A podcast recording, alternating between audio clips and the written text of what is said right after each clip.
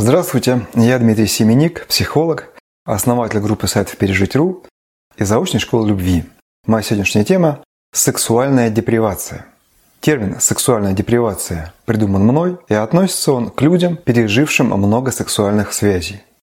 Депривация означает потерю способности человека устанавливать близкие связи. Я объясню смысл этого термина на примере социальной депривации, которая относится к маленьким детям и которая очень хорошо изучена и представлена в различной литературе. Мне знакомо этот термин не только по литературе, но и по личному общению с детьми, которые я наблюдал путь некоторых детей от изъятия их из семьи до детского дома и в детском доме некоторое время. Что же происходит с детьми, когда их забирают из семьи? Сначала ребенок, когда его только вот забрали, он жил в семье, общался со своими родителями или родителем, и вот его забрали, он оказывается в незнакомом месте. И вот кто-то из взрослых начинает его опекать. Я вот так вот опекал некоторых детей. И что происходило? Вот ребенок, он сидит такой закрытый, испуганный, несчастный. И когда ты начинаешь проявлять к нему внимание, когда ты к нему приходишь снова и снова, он открывается тебе. И он, по сути дела, вот ту привязанность, которая у него была к родителю, каким бы плохим этот родитель ни был, он обращает на тебя. Он открывается тебе, ты становишься для него важным, и он видит в тебе и поддержку, и делится с тобой, в зависимости от возможности своего возраста, всем, что его беспокоит. Маленькие дети, конечно, делиться словесно не могут, у них другие способы. В дальнейшем этот ребенок попадает в детский дом. Первый этап – это специальные такие распределители больницы, куда их в первое время помещают, где-то в месяцах решают судьбу, потом помещают в детский дом. Или в дом ребенка в зависимости от возраста ребенка. И вот в детском доме ситуация меняется, потому что там не такой проходной двор, как в той больнице. Там определенное количество постоянно присутствующих взрослых, но их гораздо больше, чем в семье. То есть там, ну, грубо говоря, 15 человек, постоянно присутствующих в твоей жизни взрослых. И вот эта вот депривация, она происходит просто на глазах. С одной стороны, ребенок становится более контактным, он социализируется на таком поверхностном уровне, легко общается со всеми взрослыми, старается быть для них приятным, но никому из них по-настоящему не привязывается и по-настоящему не открывается. Вот эта его способность устанавливать тесную, близкую эмоциональную связь с каждым месяцем и годом, проведенным в детдоме, теряется. И когда потом он попадает в приемную семью, этой семье требуется многие годы для того, чтобы хоть как-то стать важными для этого ребенка. Чтобы быть не одним из тех десятков взрослых, с которыми он взаимодействует в своей жизни, а стать для него действительно номером один. И вот это же самое происходит при вот этой сексуальной депривации. Если человек проходит через множество сексуальных связей, теряется его способность устанавливать действительно тесную, интимную, в том числе эмоциональную связь с одним человеком. Я в своей практике наблюдаю множество таких людей. Да, они успешные в общении с противоположным полом. Им легко, они владеют техниками общения и нравятся противоположному полу, по крайней мере какой-то его части. Но сами они не испытывают настоящей вот такой вот полной привязанности, которую испытывают люди, не имевшие такого опыта. Я постоянно консультирую таких людей, которые говорят, да, вот у меня была хорошая семья, я был всем доволен. Ну вот, встретил кого-то другого, и теперь у меня другая семья. И я понимаю, что в этой другой семье такой человек тоже не испытывает такого уровня близости к своему супругу или партнеру, как человек, который не имел такого опыта. Если вот так вот очень образно говорить, можно девиз этой болезни выразить так. И это относится и к детской депривации социальной, и к сексуальной депривации. Сколько волка не корми, он все равно в лес смотрит. Привязать такого человека к себе – это нужны просто десятилетия.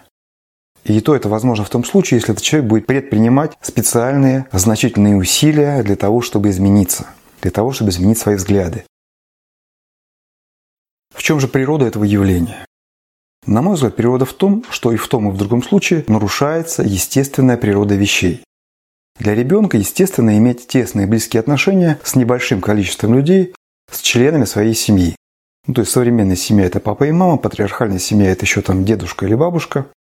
И все. Ну, разумеется, братья и сестры тоже. Но это уже другой уровень взаимодействия.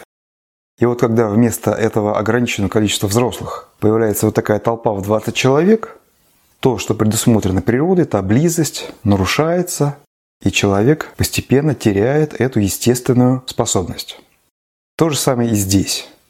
Я не говорю, что вот человеку правильно иметь интимную связь с небольшим количеством людей, потому что я где-то это прочитал, потому что это сказано там в Библии, скажем. Я просто вижу влияние этого на жизнь человека, а о любом явлении можно судить по его последствиям. Если последствия негативные, значит действия тоже негативные. И отсюда я вот делаю вывод как исследователь, что действительно природой предусмотрено, чтобы человек был близок с немногими людьми. А когда он нарушает этот принцип, он разрушается. Почему некоторым из тех людей, кто страдает от сексуальной депривации, кажется, что с ними все в порядке? Многим, конечно же, не кажется, потому что когда человек переходит из одной семьи в другую, он постоянно чувствует себя все хуже и хуже. Это подтверждают и социологические исследования, что с каждым последующим браком уровень счастья человека ниже. Я вижу это в живом общении с людьми на консультациях. Если первый брак, допустим, человек чувствовал себя нормально, второй брак он чувствует себя в аду. Это вот буквально выражение вчерашнего клиента. Я живу в аду. Потому что что-то он нарушил, какой-то естественный ход вещей, то есть измена, это вот обман супруга, потом уход, оставление своего ребенка. Вот эти все тяжелые ошибки человека, они сказываются на его психическом состоянии.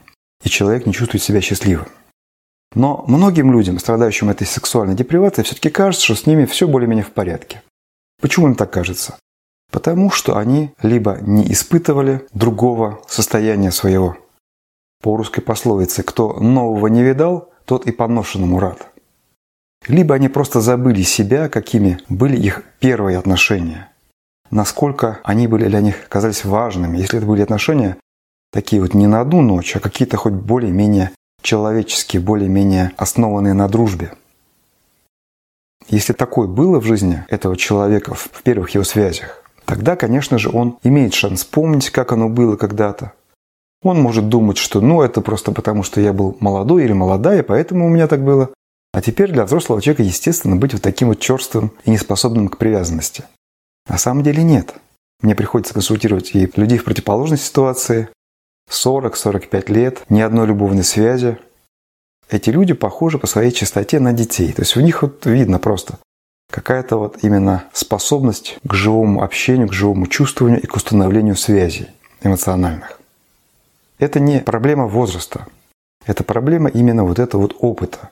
Причем опыт здоровый не разрушает человека. Если человек прожил всю жизнь в одном браке, такие люди тоже выглядят здоровыми и способными к установлению связи. Да? То есть после одного брака, который завершился не по твоей вине, допустим, супруг умер, ты являешься здоровым человеком, способным к установлению новых отношений. Какой вывод из моей беседы? Вывод простой. Не делайте с собой этого. Берегите себя, не доводите себя до этой самой сексуальной депривации.